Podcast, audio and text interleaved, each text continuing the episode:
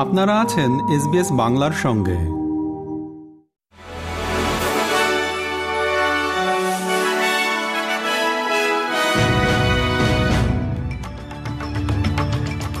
SBS Bangla. আজকে শীর্ষ খবরে সবাইকে আমন্ত্রণ জানাচ্ছি আমি শাহান আলম। আজ বুধবার সাতাশ ডিসেম্বর দু হাজার তেইশ সাল। প্রথমেই অস্ট্রেলিয়ার খবর। অস্ট্রেলিয়ার পূর্বে ঝড়ে অন্তত ছজন মারা গেছে। যাদের মধ্যে একটি নয় বছর বয়সী শিশুও রয়েছে।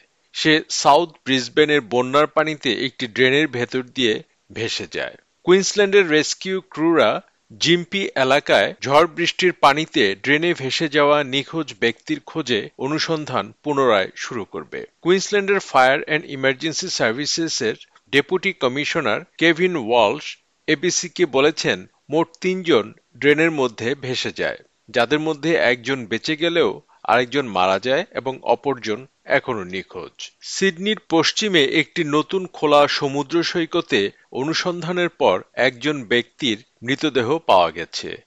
গতকাল বক্সিং দিবসে সেখানে একজন লোককে পানির নিচে তলিয়ে যেতে দেখা যায়, কিন্তু সে আর ফিরে আসেনি। জরুরি পরিষেবার তিনটি উদ্ধারকারী নৌকা এবং দুটি পুলিশ হেলিকপ্টার অনুসন্ধানে যোগ দেয় এবং তারা একজন ব্যক্তির মৃতদেহ খুঁজে পায়। ধারণা করা হচ্ছে তার বয়স ত্রিশের কোঠায়। বিরোধী দলগুলো ক্রমবর্ধমান দৈনন্দিন ব্যয় নিয়ে অস্ট্রেলিয়ানদের সাহায্য করতে ব্যর্থ হওয়ার জন্য ফেডারেল সরকারের সমালোচনা করেছে। যদিও লেবার বলেছে যে তারা অক্টোবরে food and grocery code of conduct পর্যালোচনা করবে, কিন্তু এখনও পর্যন্ত কাউকে এই পর্যালোচনার নেতৃত্ব দেওয়ার জন্য নিয়োগ করা হয়নি। ন্যাশনাল দলের নেতা ডেভিড লিটল প্রাউড টু জিবিকে বলেছেন যে এখন সময় এসেছে যে সুপার মার্কেটগুলোকে জবাবদিহিতার মধ্যে আনা। এবার আন্তর্জাতিক খবর। ইসরায়েলের সামরিক প্রধান বলেছেন যে গাজায় যুদ্ধ আরও কয়েক মাস চলতে পারে। Chief of general staff Herzi Halevi বলেছেন হামাসকে পরাজিত করতে দৃঢ় সংকল্প এবং অবিরাম লড়াই প্রয়োজন। এদিকে অ্যাসোসিয়েটেড প্রেসের তোলা ফুটেজে দেখা যাচ্ছে যে দক্ষিণ গাজা উপত্যকার রাফাতে একটি গণকবরে কয়েক ডজন লাশ দাফন করা হচ্ছে। উত্তর গাজায় ইসরায়েলি বাহিনীর কাছে থাকা মৃতদেহগুলো একটি ট্রাকে তোলা হয়েছিল।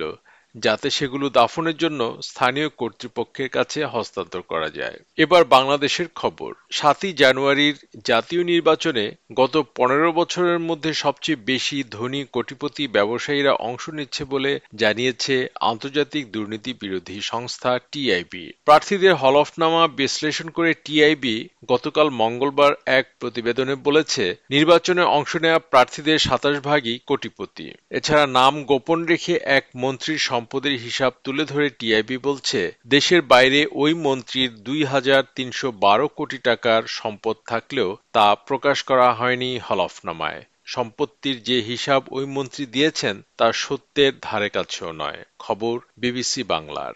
খেলার খবর ফুটবল। পাঁচবারের বিশ্ব চ্যাম্পিয়ন ব্রাজিলের ফুটবল ফেডারেশনে দেশটির আদালত হস্তক্ষেপ করায় দলটিকে বড় শাস্তি দিতে পারে ফিফা। ব্রাজিলিয়ান ফুটবল কনফেডারেশনকে দেয়া এক চিঠিতে ফিফা জানিয়েছে, দেশটির ফুটবল ফেডারেশনের সভাপতি অ্যান্ডালডো রড্রিগেজকে সরাতে এখনই কোনো চূড়ান্ত সিদ্ধান্ত নেওয়া যাবে না। যদি তাড়াহুড়া করে রড্রিগেজকে সরিয়ে দেওয়া হয়, তাহলে শাস্তির মুখে পড়তে পারে ব্রাজিল ফুটবল সংস্থা।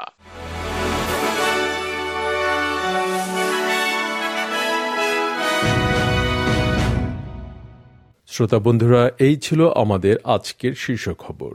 এসবিএস বাংলার প্রতিদিনের সংবাদ নিয়ে আমাদের আরও পডকাস্ট শুনতে ভিজিট করুন SBS dot com dot A U forward slash Bangla. আপনাদের সাথে ছিলাম আমি শাহান আলম। সবাইকে শুভকামনা। আমাদেরকে লাইক দিন শেয়ার করুন, আপনার মতামত দিন। ফেসবুকে ফলো করুন এস বাংলা